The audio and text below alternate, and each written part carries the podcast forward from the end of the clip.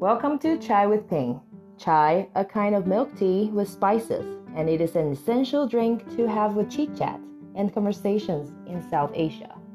So, on that note, in this podcast, we'll cover a range of different topics from cultures, languages, underrepresented stories, and lived experiences. Join me with a cup of chai and listen to these stories. Okay, three, two, one, action. Hi, everyone. Welcome to Chai with Ping. Thank you for listening to our first ever episode. Well, it doesn't include my intro um, episode because it's just me talking and introducing the, the podcast. Um, today we have someone special. Um, he's very special for uh, to me, and um, so I just felt that it would be great to have him over for the first episode, and then we can listen to his stories. Hi. Hi, everyone. This is Lewis. I am from India.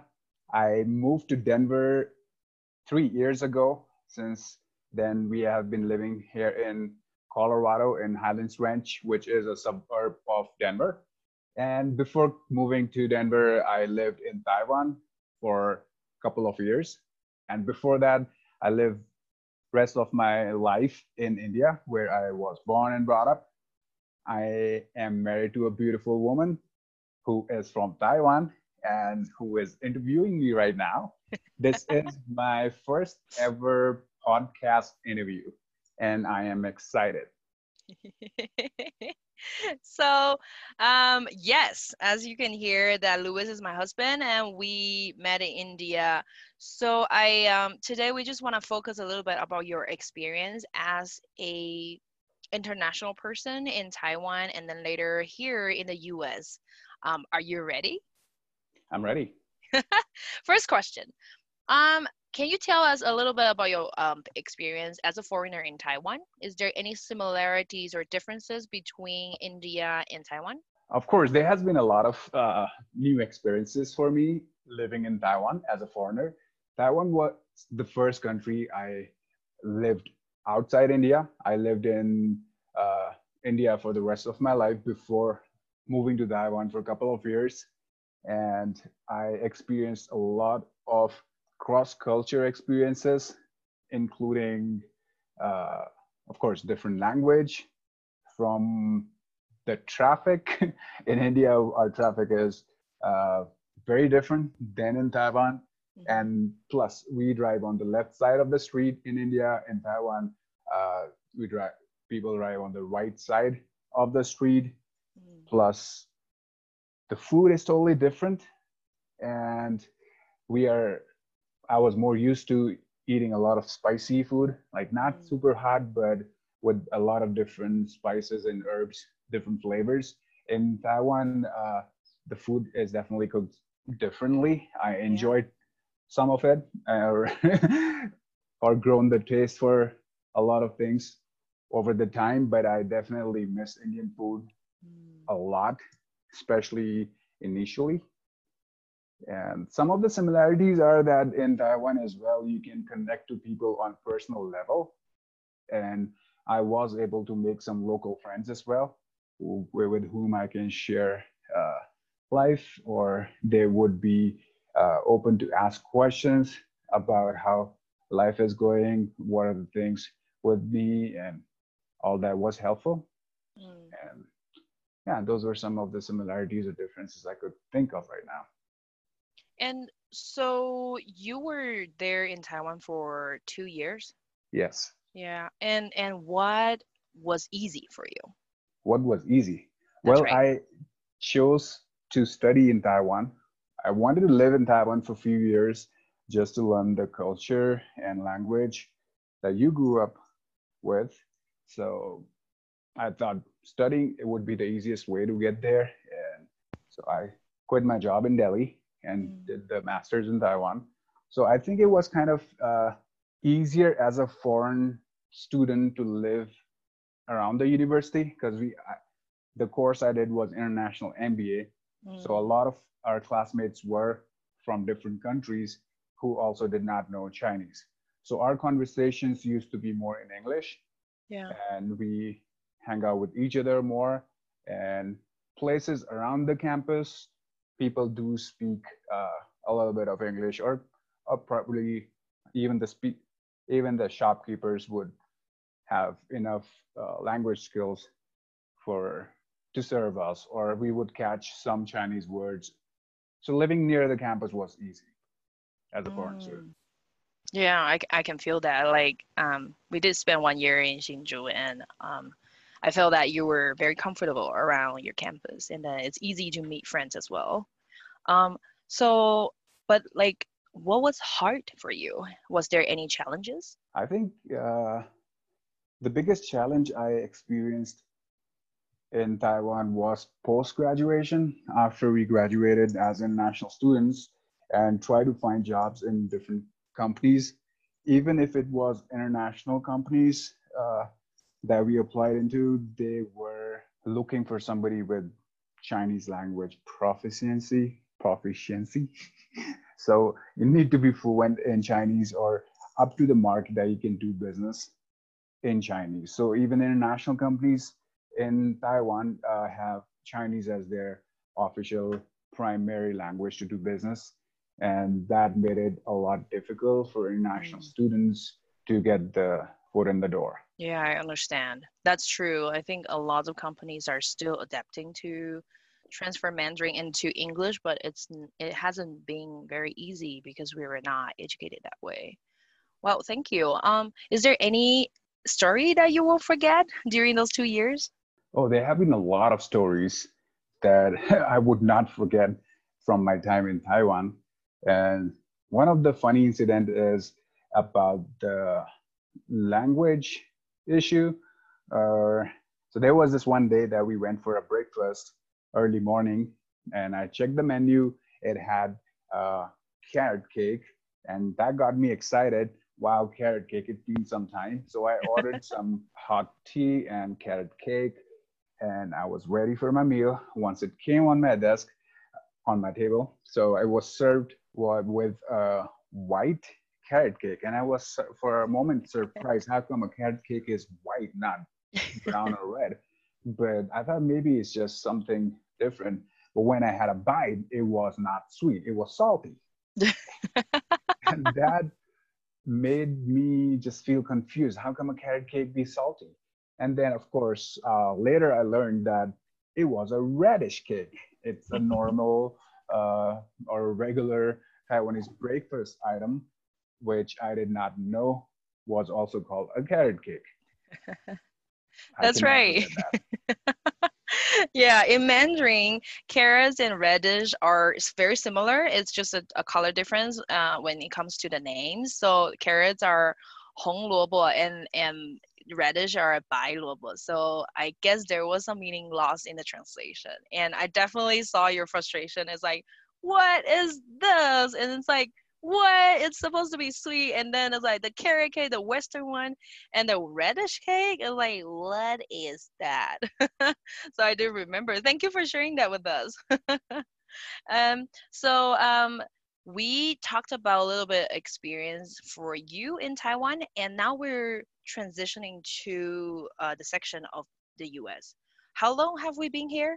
We have been in U.S. for three years. Yeah, almost three years. Yeah, that's yeah. right. So, what has been your experience here?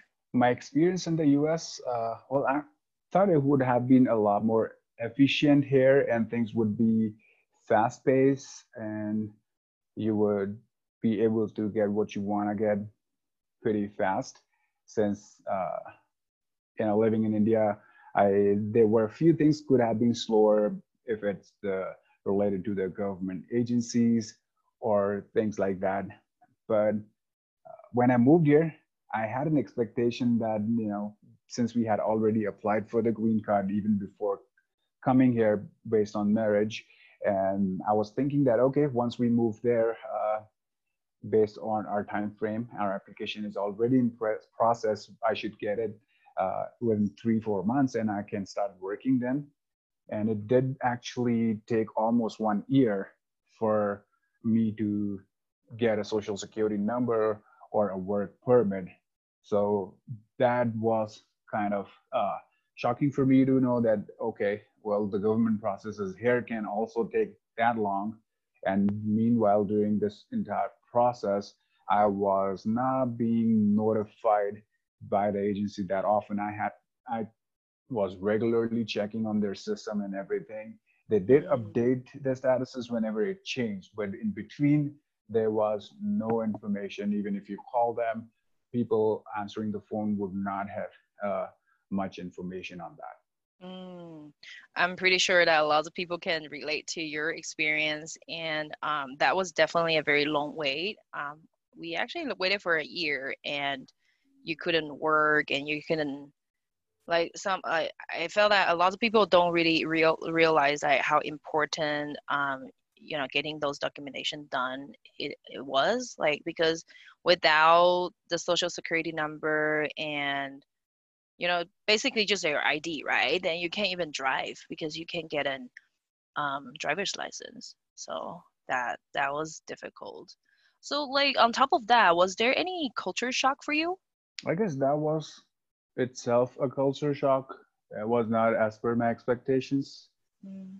Apart from that, I knew a bit about uh, different difference in culture between United States and uh, India or Taiwan. So that made the transition a little smoother. Yeah. Um, and what was easy for you? What did you like about it living here? I think what is easy living here, uh, first of all, language being bilingual definitely helped more than in Taiwan, uh, where I had to be learn only one language. But of course, like English is the first language here, which is my second language. So that made it a little bit easier for me. Apart from that, uh, Denver, even though it is not as metro as East or West Coast, but it is metro enough uh, that we can find all the things that I would miss from India. Like there's uh, so many Indian stores here that I can buy the stuff from. So all that was easy. Mm. And otherwise, I guess doing life here is comparatively not that difficult because everything is easily accessible based on what you need and how you want to get it. Yeah, that's true. I think we talk about this. It's um I felt like a lot of things in Taiwan were more expensive for Indians, and here we can actually just find a lot of different products from different countries, and so that made our life a little bit easier, especially in the food, right? So, how is food important to you? Is it like super important or eh, it's all right? Oh, food is very important. Mm, I'm yeah. very adaptive person. I'm not very picky about a lot of things. And even with food, I like to experience or enjoy different food from different places, different cultures. So uh, it is definitely something that I can do easily. But over the time, you do definitely do miss your food from your home. And I did realize that after some time that I was missing flavor from home. But thanks to my dear wife, who can cook delicious masala chicken and some other stuff, and thanks to YouTube, I was able to learn some things myself that I never imagined I would be able to cook. Since in India, I never had to cook because I was always uh, fed by either my mom when I was home or when I lived with my auntie and uncle. My auntie would cook for us, or if I'm living when I was sharing room with a roommate, we would probably just order food outside. Mm, Yeah, that's right. Like cooking on our own is definitely a very important aspect here um, in the US, right? Because it's so expensive to eat out, and on top of the meal, we need to tip the servers. Um, I just feel like the social structures are very different over here. It's like in Asia, either in India or in Taiwan, the food cost is so much lower to eat out. So we kind of just get spoiled by that. But here, we have to cook and maybe it's a once a week thing to eat out um was there any incident that happened that, that was like like inspiring or unforgettable for you here in the us I don't know about inspiring, but I had. I remember one incident that I would not forget. And of course, you wouldn't remember this too. That when we were living near the Delhi, I'm sorry, not Delhi, Denver University, where you're studying right now, and you used to work this evening job at a children's school, and I used to go yes. for the gym at DU. Mm. And after my workout, I would just walk to your workplace and wait for you. Then we can walk together home. And then this one day, it was kind of cold. It was winter evening and it was getting dark and a little bit rainy, I guess. Well, I guess. So after my workout, I just came to that place where I used to wait for you. And it was cold, so I was wearing my hood mm. and my hoodie. And then I was just waiting there. And I did not try to uh, go to the reception to ask for you. I thought you'll be out, so I'll just wait here. So I was waiting at the gate. And I think they found me as a suspicious person. And after after me waiting there for 15 minutes and doing nothing, uh, so I saw a cop approaching me. So I saw a cop's vehicle driving into that school and stopping by. Then a cop approached me. I mean, he came towards me and then he just started talking to me, asking me question, who are you? What are you doing here? And mm. then there was a guard as well who came from inside the school. And yes. then they both started to chat with me. They were pretty mm. nice. They just wanted to know who I am and what I'm doing there. Mm. And uh, so I told them that my wife works in here. I'm waiting for her. And then they asked your name. I told them the name. And then, of course, everything was confirmed. Mm. They said, they apologized. They said, uh, We are sorry. It's just that we did not know uh, who you are. And that's why we just wanted to take precaution. So, yeah, that was one incident. And yeah. that I will not forget. And it could be because of my color uh, that I definitely look differently and mm. I'm like young, tall person with beard and hoodie on, standing in front of a children's school yeah. with a backpack. Uh, it could look uh, suspicious. So I guess yeah, I have no uh, complaints about it, but that's one incident I will never forget. Yeah, definitely. I think I, I also got uh, my side of the story, they came to me saying, I, "Your husband is waiting outside. We didn't know it was him. We thought just someone suspicious." And I was like super surprised because I didn't know how much precaution they'll take. And then like right now, thinking back, I just feel like okay, it's a private um, elementary school, so I think they just want to be super cautious because all those kids were um, probably rich and so they want to be careful and i also thought of one aspect i don't know if you you noticed that it's like the race um definitely affect a lot of things here in the us it's like people's mind just kind of shifted when they see uh, a brown person or a non-white person and then um, if it's is someone that they're not familiar with then they kind of assume I think that there will be higher chance that they assume there are something negative about it. What do you think about this?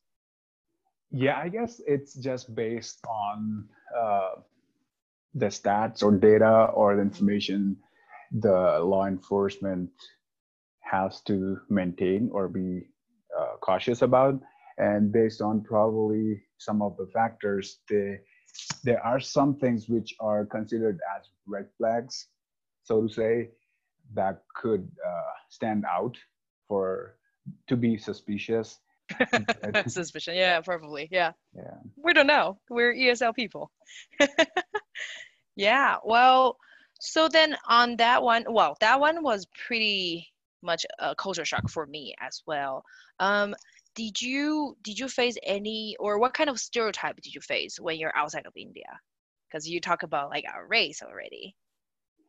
Oh yeah. So since before moving to Taiwan, I never lived abroad and I did not know much about what stereotypes could be, or at least I did not personally experience it.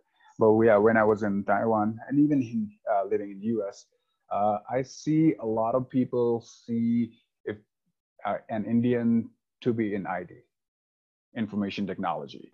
Oh, so a lot of time people ask you a question that, hey, are you in IT? what are you an engineer? And i have nothing to do with that. I did business studies international mba i worked with american express most of my life or Mm, uh, even here i'm working with us bank but yeah mm. that's one stereotype which is that every indian is in it others some of the others are that every indian eat hot food Oh yeah. Or they will say curry. They don't even say hot food. It's like they eat curry every day. yeah, some people might think that, but yeah, they do definitely believe that we eat oh, hot and spicy food. So Mm, of course, as I said earlier, I do like spicy food. Um, but for me, spicy is more flavorous and different herbs and spices, not just pepper. And there are a lot of other stereotypes as well that I experienced. And everybody speaks Hindi, or everybody speaks with an accent, or so but when i was in taiwan as a Mm. student whenever i got a chance to introduce india i would always have a slide about the stereotype okay Yes. these things that people think about indians are there to some extent but does not uh, apply to every indian because india Mm. is huge we cannot generalize india we have variety of cultures and different things can influence our uh, culture or yeah. the way we speak or the, how we look Yeah. Well, on top of that, I just have a question for you. If you, when you say that not everyone speaks Hindi in India, then what kind of language do you guys speak?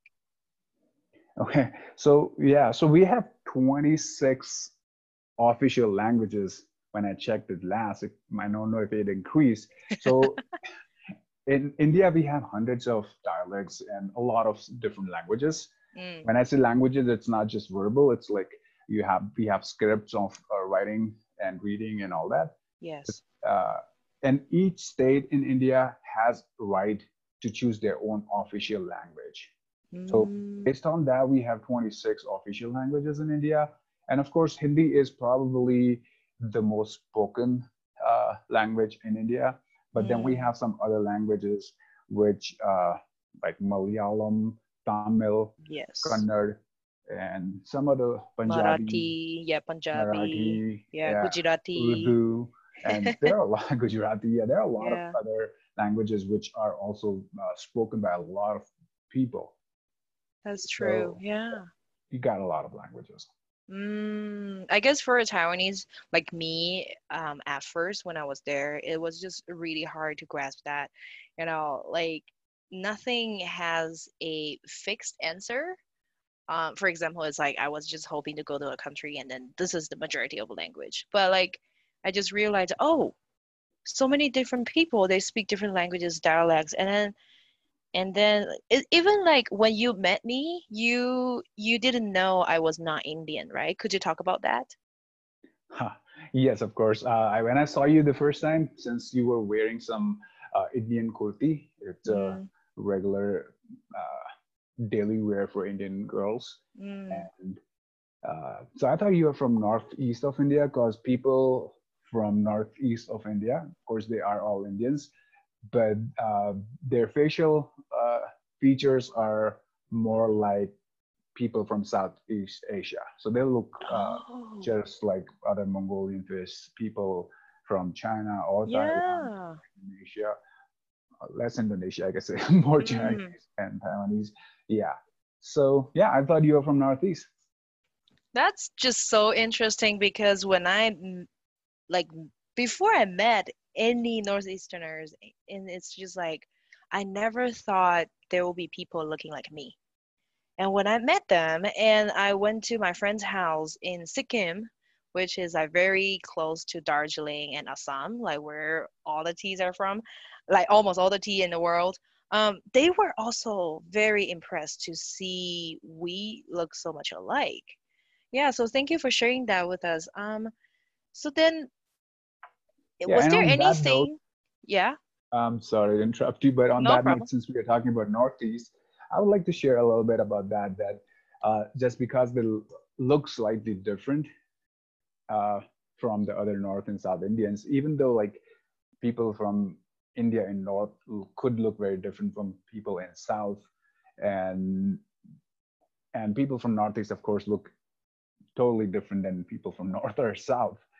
But people from, I guess, northeast of uh, India, they feel much more racism than, I guess, other uh, people from other places, since they look more like uh, Chinese ethnicity, mm. even though they mm. are Indians, and yes. their lang- they have their own languages. So uh, if they try to speak Hindi, their Hindi is uh, with an accent, but it would be with their uh, regional uh, accent influence mm. or their regional mm. language influence. Yes. So they are called with different names, which is not pretty cool. And we also have actually a very small minority of Chinese Indians. That's right. yeah. With Chinese ethnicity, but they are mm. Indian because their ancestors moved to India a long time ago. Yes, I heard about that. I met some of them as well. It's just so amazing to see like those old we call them old immigrants like they have been there for a long long time and we just never thought about that and this is something that i'm really interested in you know maybe in the future we can interview those people and to hear from their voices yeah um so Louis, we're coming to the end. We do have a few more questions for you. Um, the one of them is like, what do you miss the most about home? What I miss the most about home, of just being home, I guess. it's always different to uh, live in a different city or a different country altogether than in your home city or hometown of course, for now, wherever uh, God takes us, that is our home, and where we both are together, that is home. Mm. Since I uh, grew up in Dehradun, lived most of my life there, mm. I still see that as my first home, and I miss it a lot. I miss the food, I miss the streets I used to walk on, I miss to just uh, the ability to just you know hang out with my friends who I grew up with whenever I feel like, and be with my parents and my sister and my family and friends. I guess I miss all that.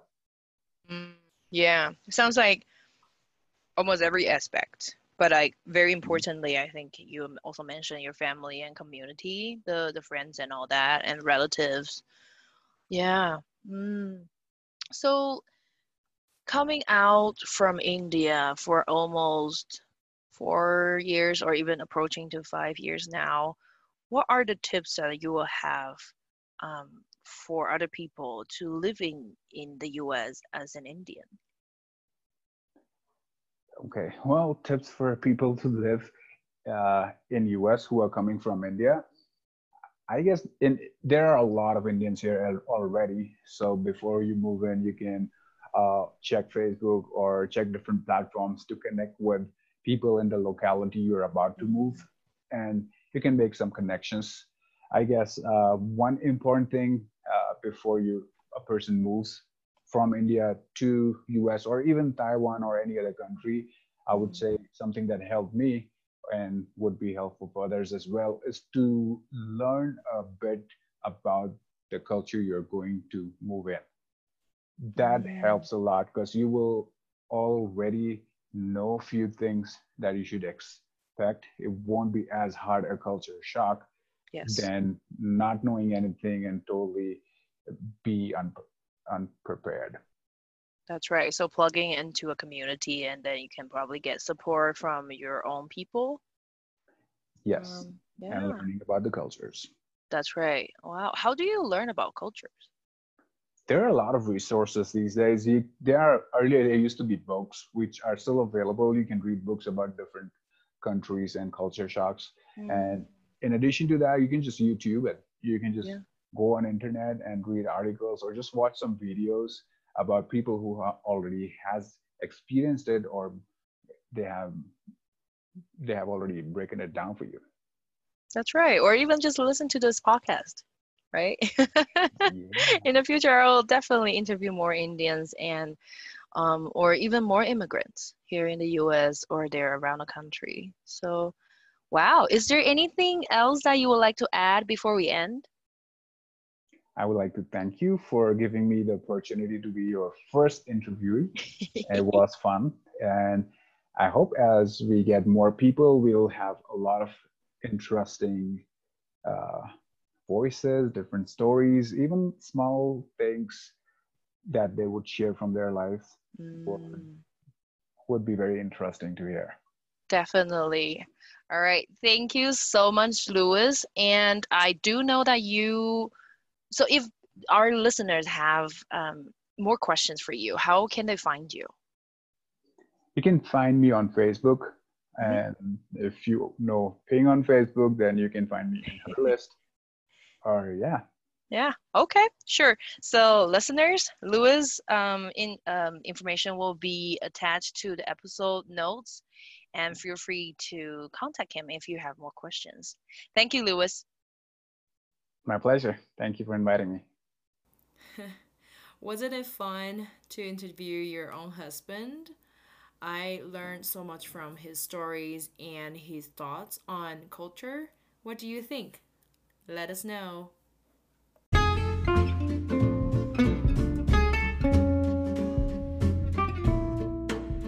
Thank you for listening to Chai with Ping. Let us hear your voices. Please share, like, and follow us on Instagram at Chai with Ping. You can also email us at chaiwithping at gmail.com. Till next time.